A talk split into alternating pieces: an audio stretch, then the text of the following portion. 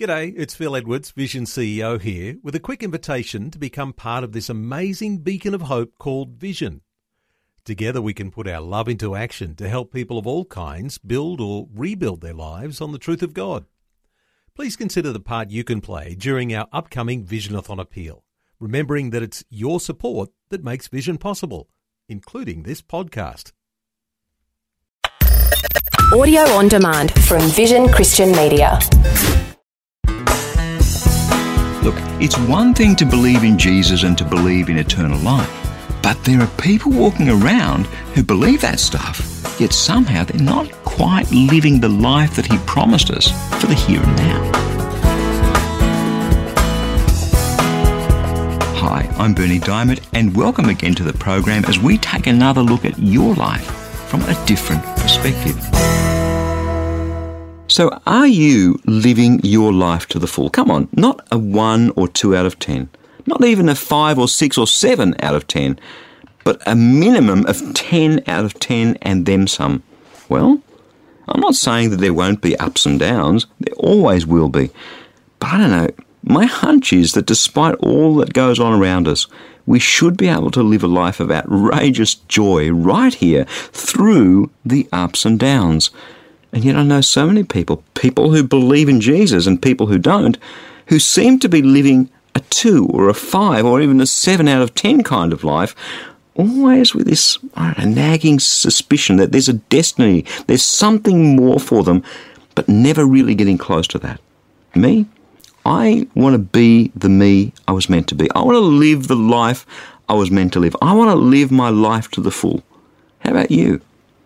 And yet there's an amazing portrait of that kind of half life, not really complete life, in the Bible. It's the story of Lazarus, a great friend of Jesus who was dying. He was sick. So they came to tell Jesus, Lazarus is about to kick the bucket. And Jesus waits a few days before he goes to Lazarus. And you know what everyone says when he gets there?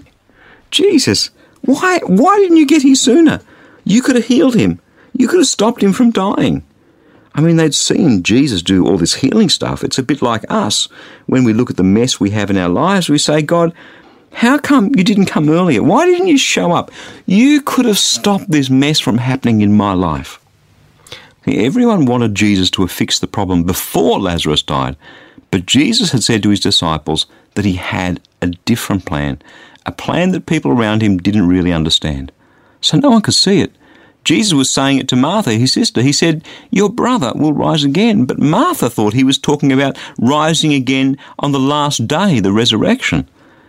So she doesn't get it. She's happy to believe in pie in the sky when you die, but not steak on the plate while you wait, if that makes sense. Let's pick up this story and just read it again. It's in John's Gospel, chapter 11, and I'm picking it up now, the second half of the story at verse 38. See, when Jesus had come, he, he was deeply moved as he stood before the tomb. It was a cave with a stone laid across the entrance. Take away the stone, he said. But Lord, said Martha, the sister of Lazarus, by this time there's a bad odour. I mean, he's been dead for four days now. And Jesus said, Didn't I tell you that if you believed, you would see the glory of God? I love that. If you believe, you'll see the glory of God. So they took away the stone, and then Jesus looked up and said, Father, I thank you that you heard me. I always knew that you would, but I'm saying these things for the benefit of the people around me, so that they would believe that you sent me. And when he had said this, Jesus cried out in a loud voice, Lazarus, come out. The dead man came out. His hands and feet were wrapped with strips of linen, and a cloth was around his face. And Jesus said to them, Take off his grave clothes and let him go. Jesus was deeply moved. I mean, he loved Lazarus. He cared for him. Lazarus was a good friend. That's why Jesus had wept for him. So it's not some publicity stunt, but it's a tender encounter. And people were thinking, well, what's Jesus doing? He can't do this. I mean, Lazarus is already dead. Lazarus is on the nose. His flesh is already rotting. I reckon we have to be very careful about telling God what he can't do, about putting God into a little box of our tiny expectations, imagining somehow that he could never bring Lazarus back to life, imagining somehow he could never really bring a fresh, new life into your heart and mind. You see, all these people, Martha, Mary, the disciples, all the others gathered around, they'd seen Jesus doing amazing miracles. They'd heard all about him. Yet they didn't believe that he could bring a man back to life. In fact, it didn't even enter their minds. And yet he did. And look at the picture of Lazarus when he walks out of the tomb. Lazarus come out, says Jesus, and the dead man came out.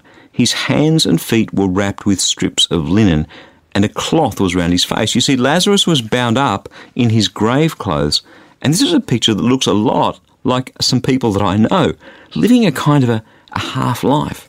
On the one hand, Jesus has spoken a word of life into them, but on the other, they're still bound up in their grave clothes, as it were, bound up in the things of the past. When Lazarus walked out of that tomb, beneath those grave clothes, he was living and breathing. There was colour in his cheeks, but he couldn't live the rest of his life bound up in grave clothes, and the same is true for you and me. See, some people have life flowing through their veins because Jesus put it there, and yet they have one foot in the past, in that dead half life that didn't really work, trying to live life to the full on the one hand, kind of hoping things that'll work out, still having one foot in the grave and wondering why that isn't working. That picture of a living man wrapped in grave clothes is the picture of many a man's life and many a woman's life. We want to live life to the full. We want to discover our destiny, and yet the past wraps us and stops us from doing all of that. You know something? There's a reason for that. You can't live your life wrapped in grave clothes. Let me say it again. You can't live your life wrapped in grave clothes. If we believe in Jesus, we're like Lazarus. We have colour in our cheeks. He's breathed life into our souls. Yet people want to hang on to the things of the past, and it doesn't work. What sort of life do you think it would have been for Lazarus if he had continued to live on in those grave clothes? And anyway, that wasn't Jesus' plan for him. Look at what Jesus said. He said, Take off the grave clothes and let him go. Do you like that last bit? Let him go. Set him free. Set him free to be the Lazarus he was meant to be. Friend, how are you living your life? Is it a life lived to the full, or is it a life held back by the past? Is it a life full of joy and peace, or are you struggling with the stupid things you keep doing wrong all the time? Is it a life of freedom, or are you still wrapped up in the grave clothes of your past? I can ask you those questions, but I can't answer them for you. Only you can do that. And wherever you're at, does a question rise up in your heart? A question that goes something like this Isn't there some better way of living my life? There has to be. Well, there is, and it's a boots and all thing. Ah, you know, Berni, I just, I want to hang on to this compromise or that attitude. I, I still want to cheat or lie or, or be tight with my money or not serve other people. I want to be selfish because, you know, all this Jesus stuff is not particularly convenient. Great. Great. Stay wrapped in your grave clothes, but don't expect to live your life to the full. Don't expect to realize your destiny. The alternative is to set our hearts like flint on living life to the full, no matter what the cost. You know there'll be a cost, right?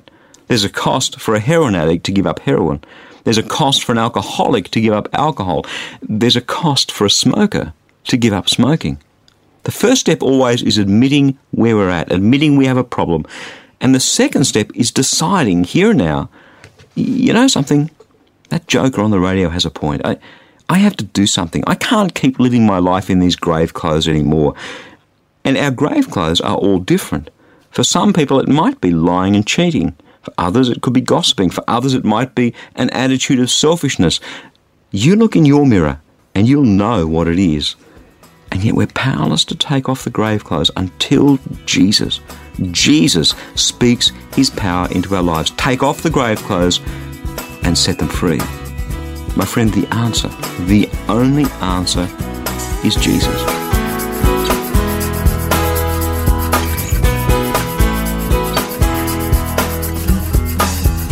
Believe it or not, when God looks at you, wow, He loves you more than words can say. And He knows you better than you even know yourself. He has some incredible plans for your life ahead.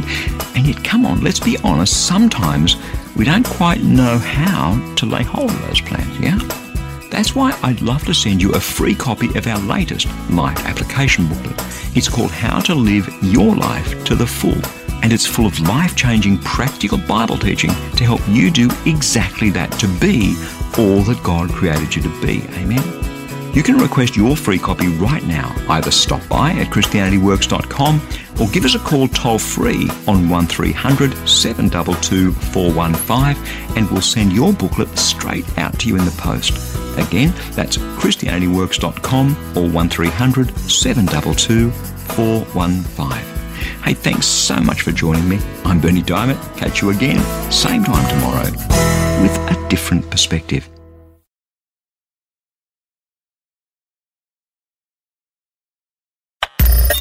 Thanks for taking time to listen to this audio on demand from Vision Christian Media. To find out more about us, go to vision.org.au.